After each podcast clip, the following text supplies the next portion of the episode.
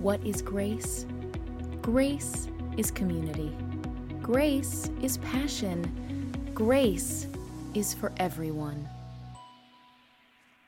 We are continuing a short two week series on the call of God, and last week I shared how some people are convinced God has no calling on their lives at all. But we found that that's not true. There is, at the very least, a general calling on all of our lives to put our trust in God and to live bearing fruit in our lives. That fruit is things like loving God and loving others. It means we recognize that God is already at work in other people's lives, and we need to join in with God in being a blessing to them.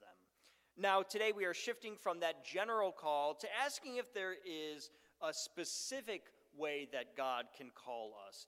Does God call you to a certain job or a certain person? Are you violating God's will if you don't take a specific action? We're going to hear our scripture for today from Stephanie. She is going to read from the letter to the Ephesians. The Apostle Paul is imprisoned, probably in Rome, for preaching about Jesus, and he shares this wisdom with the people of Ephesus, a city in what we would call today the country of Turkey. This is Ephesians 4, verses 1 through 16. Hear now the word of the Lord.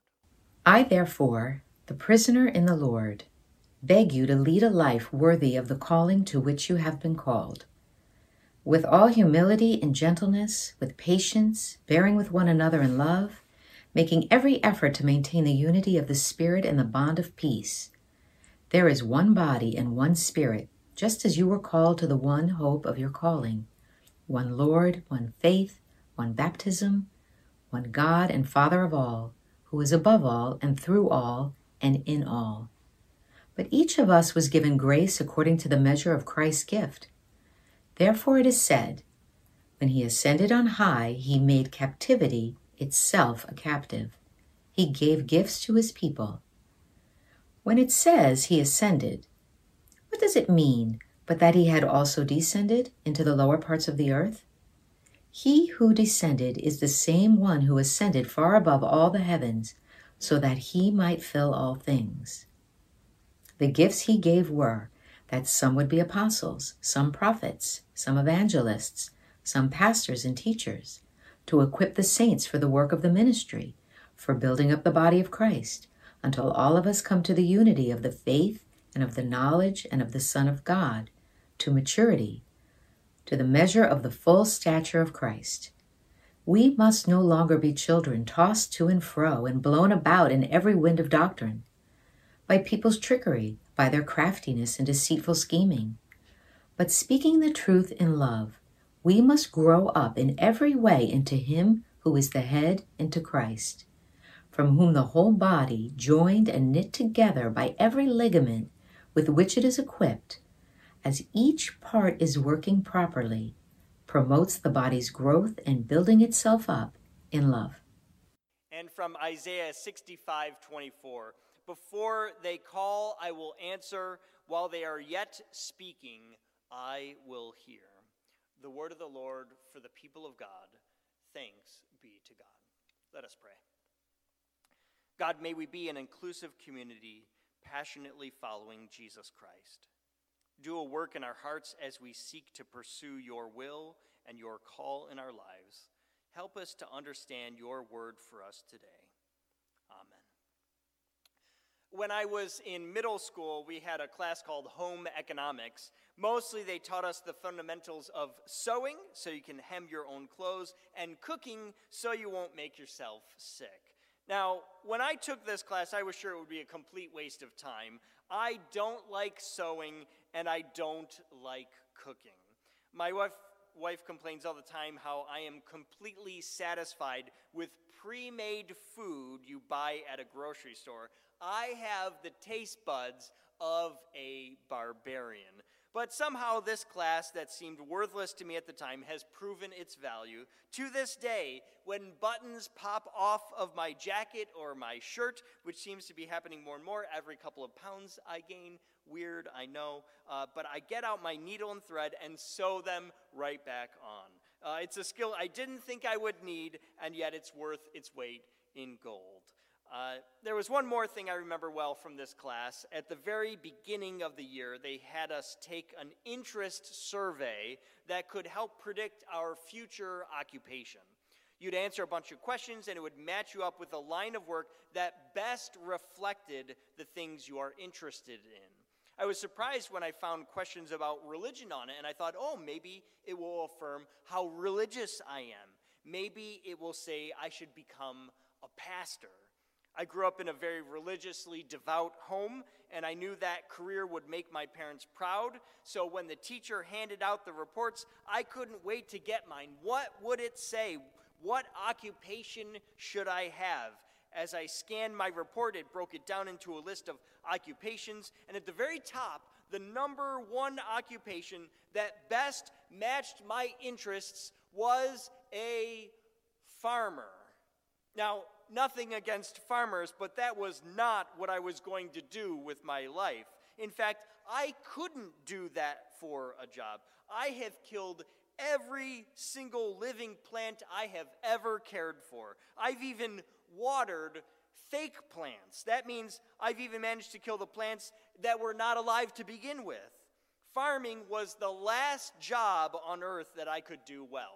Uh, today, this is especially funny to me because my two children have been saying for years that they want to be farmers when they grow up. Uh, that's only just starting to change in this last year. But on the form, I had to scroll down the list past factory worker and forest ranger before I found somewhere at number eight or nine the occupation of pastor. I think every day of my working life has been in contradiction of that occupation predictor. I would have been awful in most of those jobs, but somehow this particular role as a pastor suits me. Now, sometimes I wonder, and especially on tough days, I think, could I do something else? Could I succeed at other things in life? And if it's a really bad day, I pray, God, you want me to do something else, right? You have another job out there for me. Uh, we all have those sorts of moments. We have times where we aren't sure if the thing we're doing is the right thing for us. Is this really the right thing for me, or did I somehow wind up in the wrong occupation? Did the occupation predictor make a mistake when it comes to me?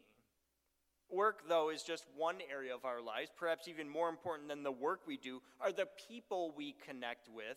For some, it may be your parents or friends or your neighborhood.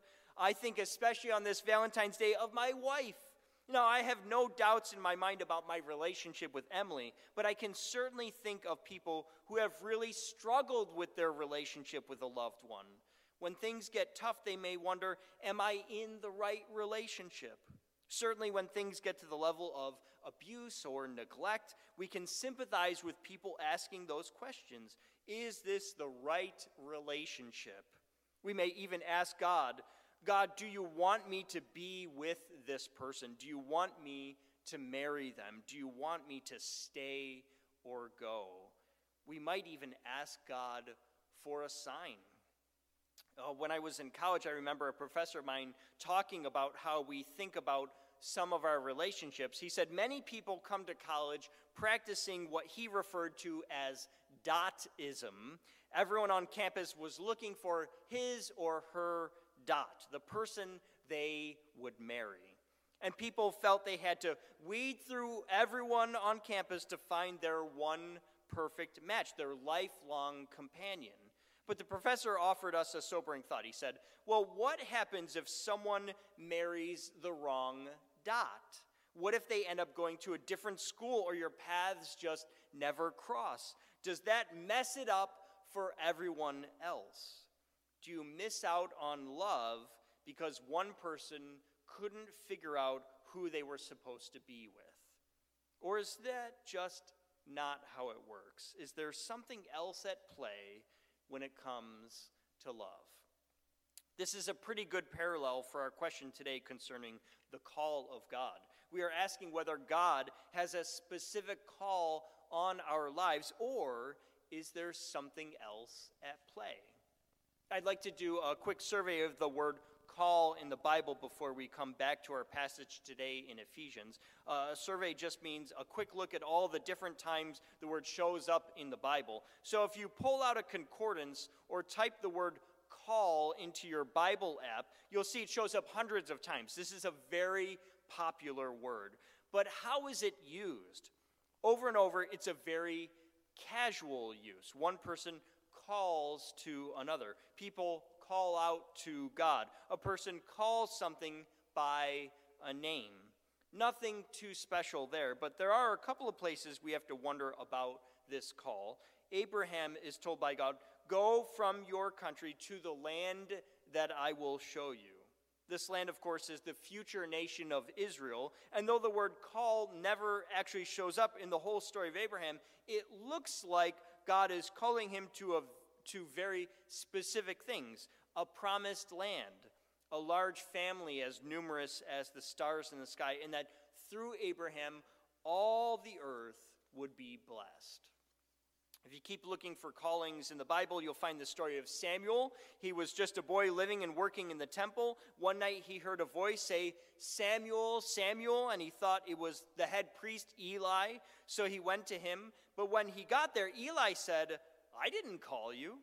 It happened three times until finally the priest realizes, oh, this must be God speaking to him. And he tells him, next time you hear the name, uh, your name called, say, Speak, for your servant is listening.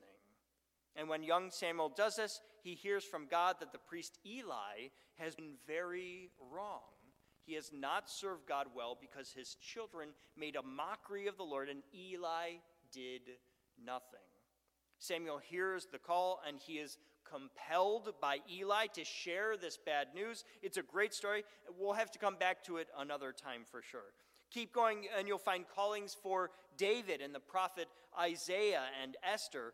Most of these calls are actually about a vocation or an occupation king, prophet, queen.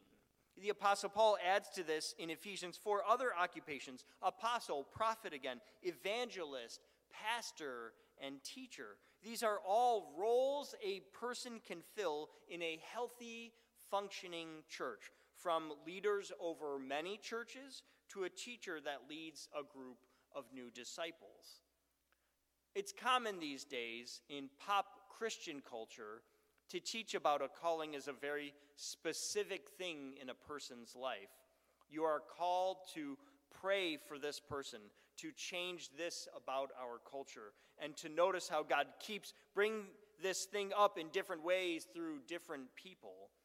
But in the ancient church, they were far more focused on the idea of vocation and a general calling on a Christian's life. We are called by God to live as a believer. That's 1 Corinthians 7 17. Called heavenward, Philippians 3 14. Called to a holy life, 2 Timothy 1 10. Called from darkness to light, 1 Peter 2 29.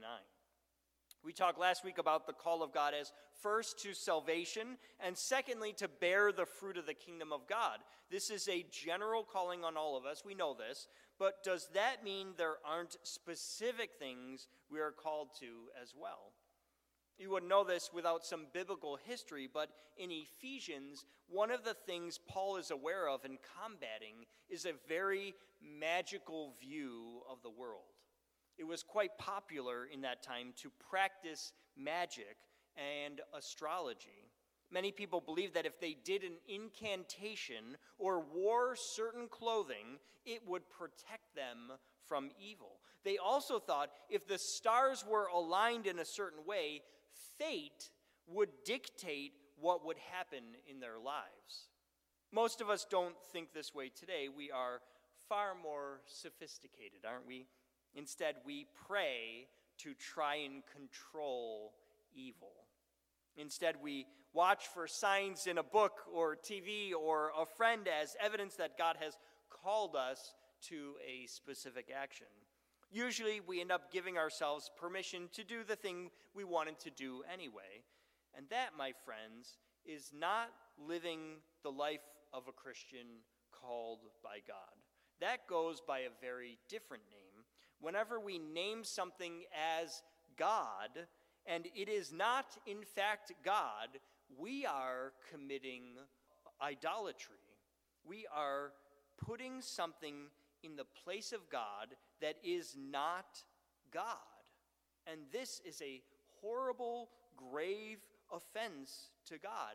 Idolatry is one of those key commandments that, uh, uh, that are first in the, the, the Ten Commandments. If you are going to name something the call of God on your life, you better be absolutely certain of it. The good news is there is a surefire way to know. Is this God's call? Does God have a specific action he wants you to take? Should you pray for that person to get healed? Three things happen with the call of God, and they all come straight from the, from the Bible. The first one, God's call is an invitation, and it is an invitation that keeps happening. God beckons us to a deeper life in Him, to a deeper spirituality that gives our lives meaning and purpose talking to a certain person or making a particular choice is not the ultimate meaning of our lives. Even our jobs, the work we do, is not the most important uh, part of who we are. Our meaning and purpose is found in God. And God keeps calling us to a deeper life in Him. So if it's God's call, it's going to do that. Two, God's call is also to be a, a community. We are the church, the gathered believers that put our trust in God. Is, is life scary sometimes? Yes. Is life difficult? Yes. But that doesn't mean God isn't there with us. And the church is the visible sign of God's presence with us. The calling of God is to be a part of this community. In the Greek, the word is koinonia, and it doesn't just mean having a good coffee hour after church, it's this deep connection that you sense with other Christians.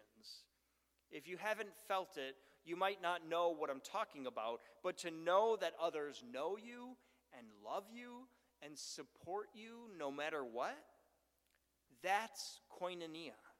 And God calls us to build that here. Make this church real community that shares real love with those around us. Number three, the call is also to a fruitful life. This is probably the most obvious part of knowing whether something is God's call. Does it bear God's fruit? Does it bring a deeper sense of love and joy and peace? Does this action build others up? Does it flow from loving your neighbor and even loving your enemy? These are the ways we know when something is God's call on us. When I was in high school, I helped start a, a, Bible club on our campus. I thought I was taking a stand as a witness for Jesus Christ. I thought I was being light in the dark and evil halls of my school's campus. I'd like to think I've matured some since those days, but there is one way that I am certain that this group was answering the call of God. One day, when our Bible club was meeting, we had a couple of new people join with us. We always started by asking for people's prayer requests, and we would write them down so that we could keep track of who we were praying for and what happened with those situations over time. Well, one of the new people, Brandon, shared his prayer request. We prayed, we read some scriptures, and then we talked about what we thought the scriptures meant. Brandon had lots of questions. He just kept at it. Well, what about this? What does this mean? Why would God do that? It was a really fun, lively, wonderful conversation, and we wanted Brandon to come back. So we told him to come back the, to the next meeting, and he did. He kept coming back, and one day he asked about getting saved, and me and my brother led Brandon in the sinner's prayer. He became a regular at our meetings and started coming to church with us. We were friends, we were building Christian community. It was only after all this that he told us about that first meeting. Brandon was deeply involved in the occult. He would practice magic and try to put spells on other people. When he found out about our Bible club, he came to the meeting to disrupt it and tell us what fools we were. But when he got there, he said we were so nice to him, he didn't want to interrupt. He didn't even want to leave. He wanted to know that there was something more to his life than empty magic and meaningless pain. He wanted to know that God loved him no matter what, and our small group of Bible thumpers was a sign of that truth. He didn't want to leave because with us, he felt God's love. God loves Brandon and keeps inviting him to a deeper relationship with the Lord and with the church. God desires him and all of us to bear the fruits of the kingdom, that all might know God's love. God's call is for us to share this good news with everyone everywhere. So, whatever your job, whatever loving relationships you may have, let's speak the truth in love that all may know God's call on their lives, whether it's general, general or a specific one. Amen. Amen. For everything happening at Grace, check out our website at gumc.org.